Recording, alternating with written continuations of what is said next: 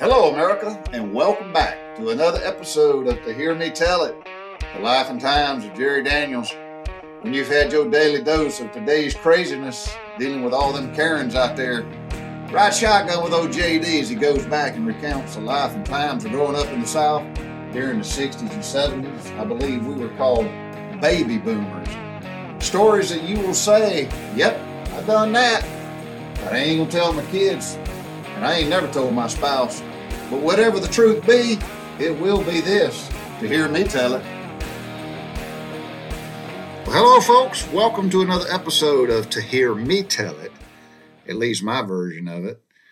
Hey, uh, I just want to start with saying I appreciate everybody listening to my podcast. Uh, I do ask that y'all please share it as much as possible. Listen to them to their entirety. Just don't hear like the first five minutes and then cut it off because it don't make me look good. Anyway, so but please share it with a lot of folks if you would. But I enjoy doing them, and I just want to say thank y'all. Hey, t- today's episode, and I haven't titled it yet, and I haven't told y'all this or shared it with you. I don't title these until after I'm done, and I'm forced to sit down and give it a name. I don't. I don't even think about it. I think about it. It's it's clearly an afterthought, and I'm, I've already recorded everything, and then I thought, oh, I got to give it a name. But today, I'm just going to share. Uh, a, a, story, if you will, and it's really a, a accumulation of two stories. But um, you know, I was I was the child probably a lot of parents warned other parents about, and I and I look back now in retrospect, boy, and I sure do not regret because it made me who I am, but I I sure do. Uh, I'm sorry. I'll just say that. I'm sorry to mom and daddy from all the stuff I did. I, I did a lot of stuff that caused them a lot of unnecessary heartburn, but hell, they was learning as parents, and I was learning how to be uh, Jerry Daniels. So uh, all I can say it was uh, it was part of the road. But there was a time, there was a time where uh, I don't I don't know, but I thought I thought it was uh, funny to play a joke. And and you've listened to a few of my st- stories. You heard me about that time I put a bunch of baking soda in Mama's coffee one time at the Butler Red and White. I thought that would go well, and it didn't go well. And then uh, I, I, whistled at a good looking woman behind my daddy and tried to make it look like it was him that whistled at her. Well, that, did, that didn't go well. But anyway, there was there was a there was a time we lived in uh, brief in a brief period of the of our of our family history.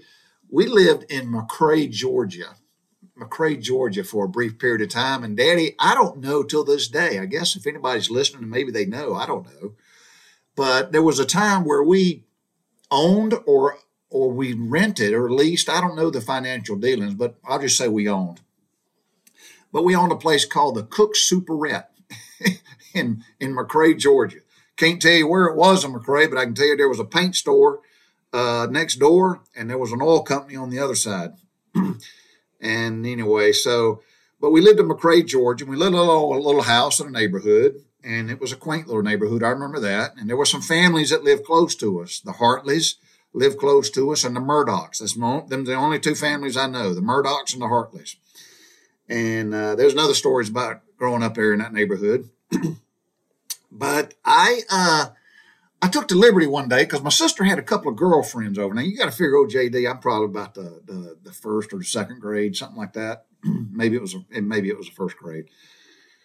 But my sister had some her friends, and Robin's two years older than me, so she had a couple of her friends over, and they were all we down there in this little den. And I don't know why, but the den in this house was it set lower than the rest of the foundation, and and and and this house was infested with earwigs.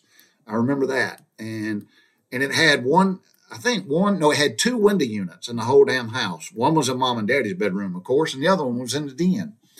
And that was the only two air conditioners in the house. And it had them old cheap windows that had like zero insulation value in it, and they was they was those little windows that had like little four inch uh, louver panes, and you cranked the damn knob, and the windows opened up and and whatnot, and it it was they were utterly useless other than keeping mosquitoes out. I guess they had no screens or nothing. But uh, the, the, house had a lot of earwigs in it, man. And, and and if you step on an earwig, they stink and all that mess. But it was all I remember. You know, again, we're talking. I was I was in the I was probably six years old. There was a buttload of earwigs in the house. I remember that. But my sister had these uh, these, these, girls over, and they was playing. We was playing down there in that den, and and back then we had a we had a sofa a couch. I don't know if there's a fundamental difference between a sofa and the couch. There probably is, and I just don't know it. But I can just say that we had a sofa that had two cushions and not three. So the two cushions was long. There was long cushions, and we had a piano back then. Uh, not sure what that was about either, because none of us played the damn piano.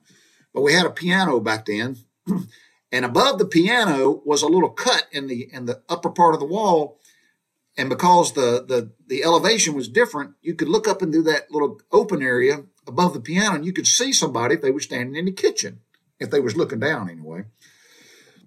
Anyway, Mama was up there in the kitchen, and me, and Robin, and her two friends were down there, and you know, kids being kids, but somehow or another, the the the idea or the game turned into uh, let's lay a kit, let's lay one of them sofas cushions, let's lay one of them on the on the the stool of the piano, and they did. And then they somehow coached me into laying on that, that cushion, and then they put another cushion on top, and all three of the girls sat on it to make a sandwich out of Jerry.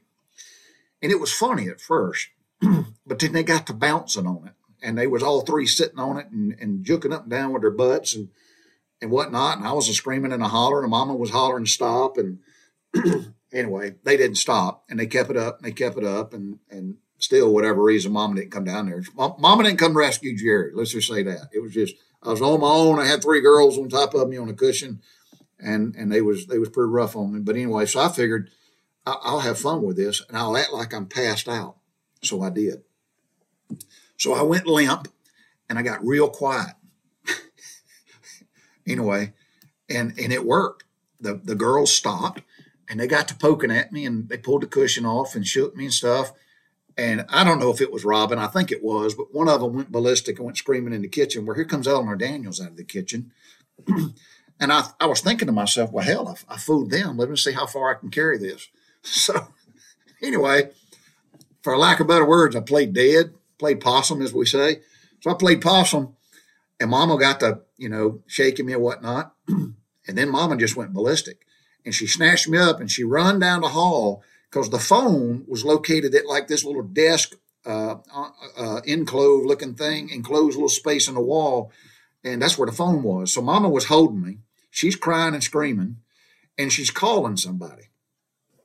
I don't know if we had 911 back then. I don't I don't know.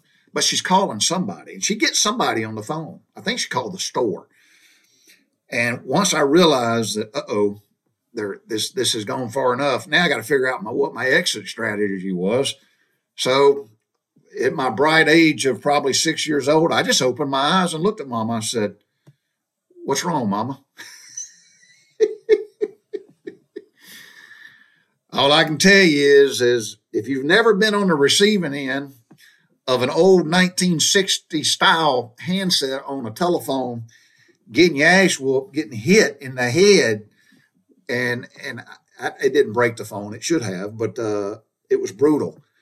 Eleanor Daniels beat me in the head with that phone receiver, and that was worse than what Robin and them other two girls was uh, in, impacting on me with them cushions. So uh, anyway, that was that was one of the things I did. And I'm I'm going to keep this one short. I think I'm doing them too long. And y'all can comment. You can say, "Hey Jerry, you talk too dang much," or something to that effect. And then there was another time that these are going to be just two. It's going to be two short stories, if you will. but there was another time, and this was in the in the house on Edgewood Drive. so I had some age on me. I was at least twelve, and I think it was it was in the first year that we had lived there. and Robin had some girlfriends over spending the night. Excuse me, I had to take a sip of coffee. But Robin had some girlfriends over spending the night, and um, anyway, here's what I did I took the liberty of taking one of my great old fashioned uh, Sears and Roebuck walkie talkies, and I, I, you know, had the antenna up just a little bit, and I had the volume and the squelch on it turned in such a way that it wouldn't make no, uh, you know, sound, but it would receive, you know. So I had the volume up high enough, but the squelch was up, so it wouldn't do. It would only receive just me, basically, in the other room. And I waited till everything got quiet and everybody went to bed. Shit. I, and I didn't go to sleep purposely. I didn't go to sleep. And I waited, and the house was quiet. It was dark. And that damn walkie talkie was under Robin's bed. and I all I did was turn my walkie-talkie on. I keyed the mic, and I made some groaning, you know, sound that didn't make no sense, like oh, something like that. And brother, all hell broke loose in Robin's bedroom, and I, I mean, it was like bloody screaming murder. I turned my walkie-talkie off real bit, real quick, and I laid there. Of course, my light was off, and I seen the light come on in the hall under my door, and I heard footsteps. I heard Mama. I heard Mama and them three girls in there getting at it and it and it subsided. You know, I couldn't tell you what they said, but it was a bunch of mumbling and stuff like that and whatnot. Mama didn't come in my room; she didn't come in my room. Anyway, I, that all settled down, and it was gone within five minutes, and all the lights went back off. And I, I'd figure I'd give it enough time to let folks settle down and feel comfortable. and I did it again. And I keep I, I turned my I turned my walkie-talkie on. I keyed the mic. And, oh, oh man! Them girls went to screaming. Click. The light goes back on. I hear Eleanor Daniels come down the hall again, and she's in there again, and they're getting at it. And I let it go again. I let it go again. I thought, all right, this is this. I'm, now I'm having fun. I am having fun. Capital F U N. I'm talking. This is like uh, this is like shooting freaking bullfrogs with BB guns. Fun. Anyway, so it all subsided, and then I I let the I let it all calm down and the light went off and I didn't hear nothing no more. It was all quiet. Shit. So I turned my I turned my my uh, walkie-talkie back on and I keyed the mic and I said, "Oh!" By that time, the light flipped on in the hall, and my door flew open, and Eleanor Daniels is standing there with a cigarette, just staring at me. And I thought, "Oh hell, this one's not going to go well either." And it didn't. And it didn't. I think she was too tired to whoop up on me. but and, and, and mama had this look. Mama had this look, and anybody that knows Ellen Daniels knows, and if you've ever been on the receiving end of this look, but it was it was a skunk eye. And and mama didn't have to do much. She just gave me that skunk eye, and that was that was like a, a laser. You know, it just it shot right through me. Needless to say, uh, I turned it off and I went to bed, and it all went away but it was funny as hell. You'd had to been there. I mean, you'd have had to been there. It was freaking hilarious. So uh, anyway, I'll I'll name this one and title it later. I don't I don't know. I just I I do I do wish I would have said I'm sorry to mom and daddy more than what I did. I did say it, especially after mama after once daddy died and mama got older and, and, and her age and whatnot and and I I, uh, I, I apologized, Mom. I said, Mom, I said, I owe you a whole lot of sorry. She goes, No, you don't. Mom was being sweet. She goes, No, you don't. I said, Yeah, I do, Mom. I said, I, I need to tell you, I'm sorry a lot. She said, No, no, don't, don't, don't do that to yourself. And I said, Well, I'm not doing it to me, but I just want to let you know that I do regret being a nightmare on many occasions, and I did some stuff that wasn't kind. So, anyway, I, I did. I, I, put that to rest. I made sure I apologized to Mama. But I'm, I tell you what, I am glad of. I'm glad my damn youngins never did this kind of crap. Uh, and and Mama used to say, "I hope your children grow up to be just like you." Well, they didn't. Thank the Lord. and I do mean I thank the Lord. My youngest did not grow up to be like me. Uh, the fact that I'm alive, and I mean this sincerely, sincerely, the fact that I'm alive, not in prison, uh, is is a miracle. It is. God is great.